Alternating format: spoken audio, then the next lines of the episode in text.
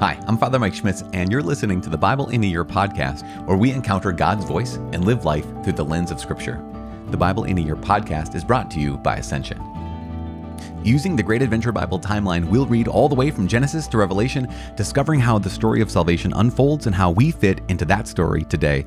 This is day 20, so let's keep on going forward. On day 20, we're going to be reading from Genesis chapter 38, just one chapter today from Genesis, two chapters from Job, that's Job 29 and 30, and then Proverbs chapter 3, verses 28 through 32. As always, I'm reading from the Revised Standard Version, the Catholic edition, and I'm using actually the Great Adventure Bible from Ascension. If you want to follow along in your own Bible, whether it's the Great Adventure Bible or whatever Bible you have around, you can download your Bible in a Year reading plan by visiting ascensionpress.com slash Bible in a Year. Again, that's ascensionpress.com slash Bible in a Year. You can also hit subscribe and get these updates every single day. And you can also sign up for our email list by texting the word Catholic Bible to 33777. This is probably something you already have memorized.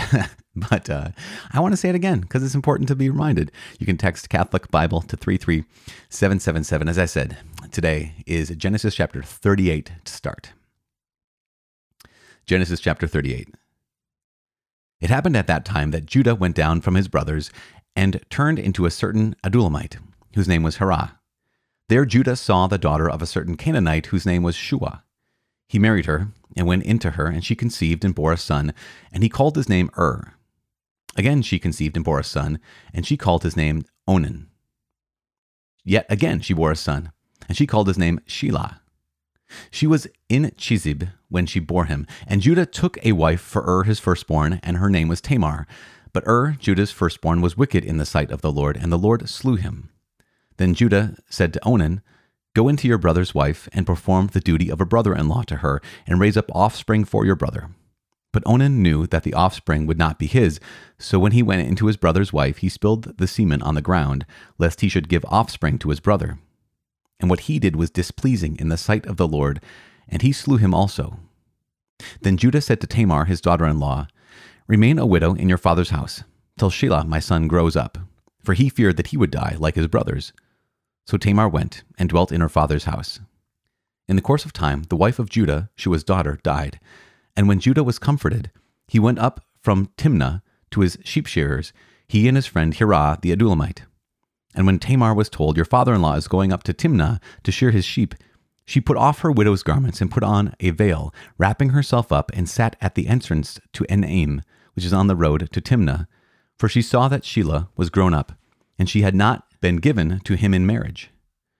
When Judah saw her, he thought her to be a harlot, for she had covered her face.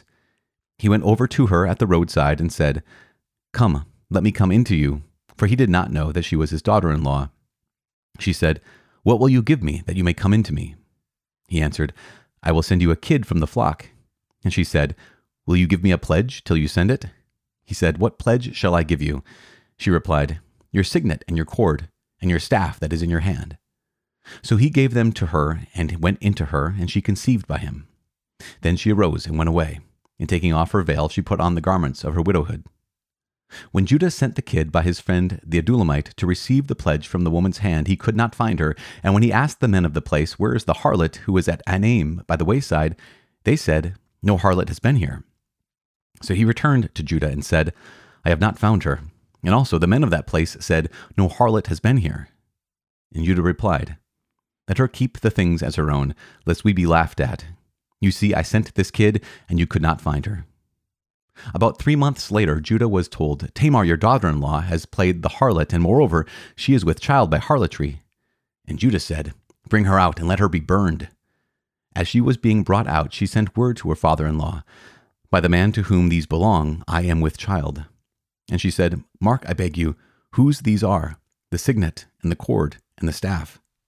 Then Judah acknowledged them and said, She is more righteous than I, inasmuch as I did not give her to my son Shelah. And he did not lie with her again. When the time of her delivery came, there were twins in her womb. And when she was in labor, one put out a hand, and the midwife took and bound on his hand a scarlet thread, saying, this came out first. But as he drew back his hand, behold, his brother came out, and she said, What a breach you have made for yourself. Therefore his name was called Perez. Afterward, his brother came out with the scarlet thread upon his hand, and his name was called Zerah.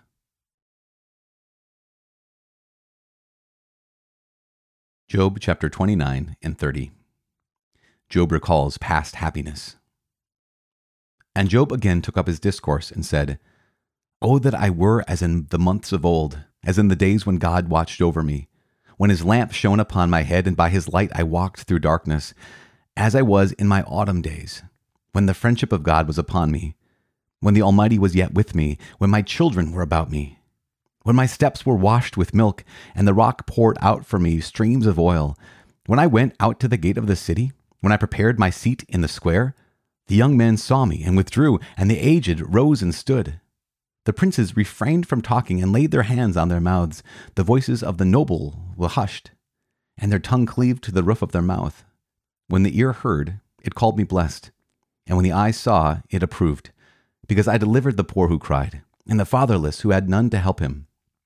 The blessing of him who was about to perish came upon me, and I caused the widow's heart to sing for joy. I put on righteousness, and it clothed me. My justice was like a robe and a turban.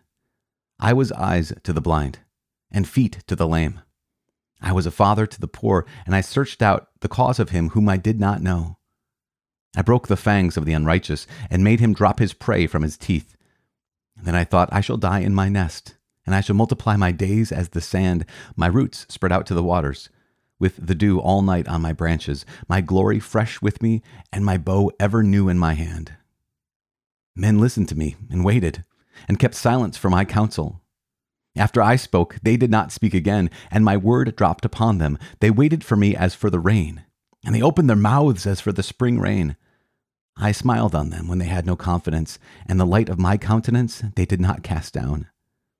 I chose their way, and sat as chief, and I dwelt like a king among his troops, like one who comforts mourners. But now they make sport of me, men who are younger than I whose fathers I would have disdained to set with the dogs of my flock. What could I gain from the strength of their hands, men whose vigor is gone? The want and hard hunger, they gnaw the dry and desolate ground. They pick mallow and the leaves of bushes, and to warm themselves, the roots of the broom. They are driven out from among men.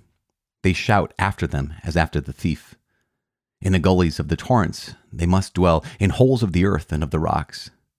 Among the bushes they bray, under the nettles they huddle together, a senseless, disreputable brood.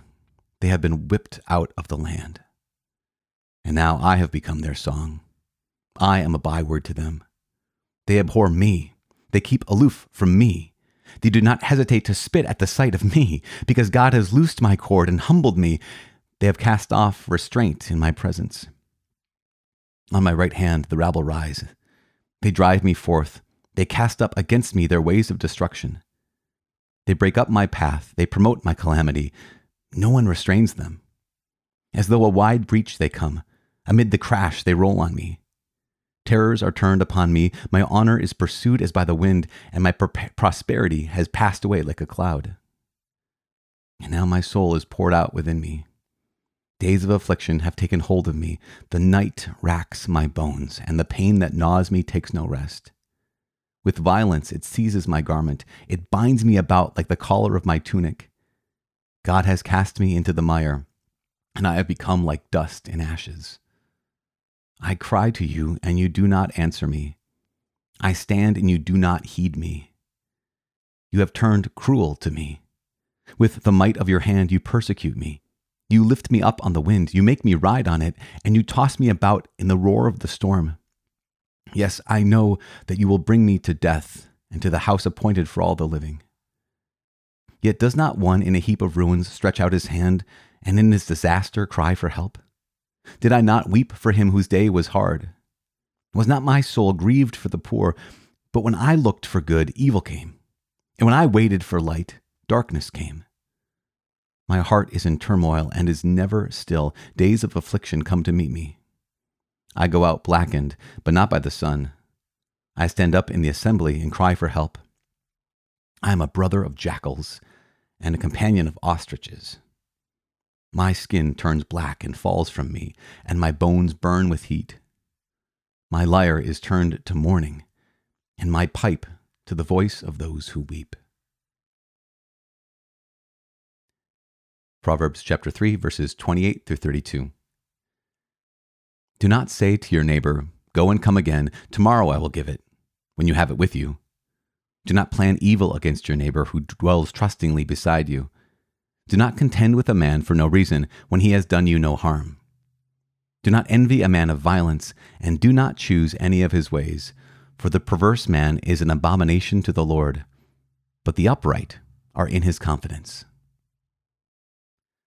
Father in heaven, we give you praise and glory. Thank you so much for your word. Thank you for revealing your heart to us and revealing your will to us. We ask that you please meet us this morning, this afternoon, this evening. Meet us at this moment, because in this moment is where we find you, and in this moment is where you find us. Help us to be found by you, and help us to know your presence in this moment, in this circumstance, in this season of our lives. In Jesus' name we pray. Amen. In the name of the Father, and of the Son, and of the Holy Spirit. Amen. So, once again, in the book of Genesis, we have a number, another story where keyword brokenness, keyword messiness, um, where you have Judah. Remember, Judah is the fourth of the sons of Israel. Judah's name means praise. And so, one of the great things about Judah is not only that um, when Israel would go into battle, they'd say, let the tribe of Judah go up first because Judah means praise. And so that sense of like when we face our day, this is kind of a little, a thing I, I learned from, again, our friend Jeff Cavins. Uh, when we face our day, to let Judah go up first. When we face the battles of life, to let Judah go up first, which is to say, let praise go up first. We're going to get to that more as we continue to read through this sacred scripture. Today, of course, we heard a very disheartening story, um, such a broken story um, from Judah.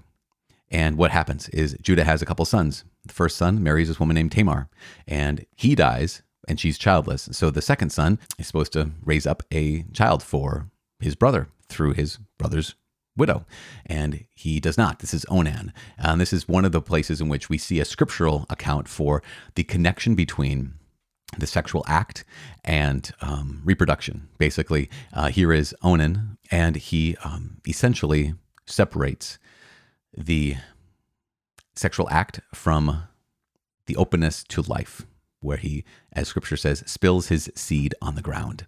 And so it's, it's the sin of onanism, essentially, uh, would be the sin. Whenever we separate um, the unitive aspect of the sexual act from the procreative aspect of the sexual act, this is one of the places in scripture that is uh, shows the connection between these because because Onan did this, he did something evil in the sight of the Lord by separating the unitive act from the procreative act. He also did something evil in the sight of the Lord since he was supposed to raise up a son for his deceased brother and his brother's widow. He doesn't. So Tamar, knowing that Judah is not going to follow through on his promise or his responsibility by giving the youngest son to Tamar to be her husband and raise up a child for her. Knowing that he's not doing this, Tamar takes matters into her own hands and dresses up like a harlot. Here's Judah, who stops by and essentially has sexual relations with his son's widow. Um, Again, brokenness, brokenness, and brokenness, brokenness upon brokenness. Now, Judah does honor uh, his pledge essentially because Tamar is able to prove that, yep, you did. Um, you thought it was a harlot and it was your daughter in law. Again, keywords brokenness, messiness. And yet, when we read the Gospel of Matthew, when we read the genealogy of Jesus, one of the things that strikes us is that there are four women who are mentioned in the genealogy of our Lord and Savior Jesus. One woman is Bathsheba, who was the wife of Uriah, um, but David had you know, taken her as his own, so brokenness. One is Ruth, who is a foreigner. Uh, she was a Moabite, and yet she's part of the genealogy of Jesus. One is a woman named Rahab, who actually was a prostitute, a harlot. And the first one, the first woman mentioned in the genealogy of Jesus is this woman, Tamar, who is the mother of Perez and Zerah. One of the things that this highlights is the fact that here is Jesus' own family tree that is marked by brokenness. Um, Tamar, who played a prostitute, and Judah, who was using, at least in his mind, a prostitute, but instead his own daughter in law. Rahab, who was a harlot. Ruth, who was not even a child of Israel, and Bathsheba, who was taken from her husband by King David in his sin. All of this sin in the line, in the family of Jesus, highlights one of the themes that we've been following for the last number of days, and that is that God can write straight with crooked lines, that God can do incredible things when He is the Lord of our lives, that God can actually bring about a phenomenally greater good, even when we choose evil. What a gift for us to know this. It's not a good thing, it's not a beautiful thing, but God can make something beautiful out of what's broken. That's an encouraging word for us today, and that's an encouraging word for us every single day, particularly when we recognize our brokenness. God can take something broken and make it something beautiful because nothing given to God is ever wasted.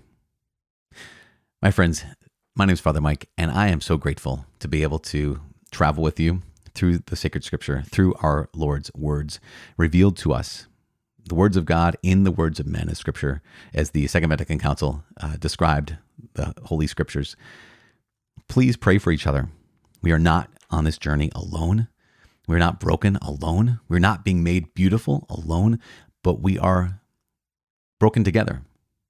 We are being made beautiful together, and we need each other. So please continue to lift each other up in prayer as I lift you up in prayer, and I'm hoping that you're lifting me up in prayer. Uh, this is the Bible in a Year podcast, and I cannot wait to see you again tomorrow. God bless.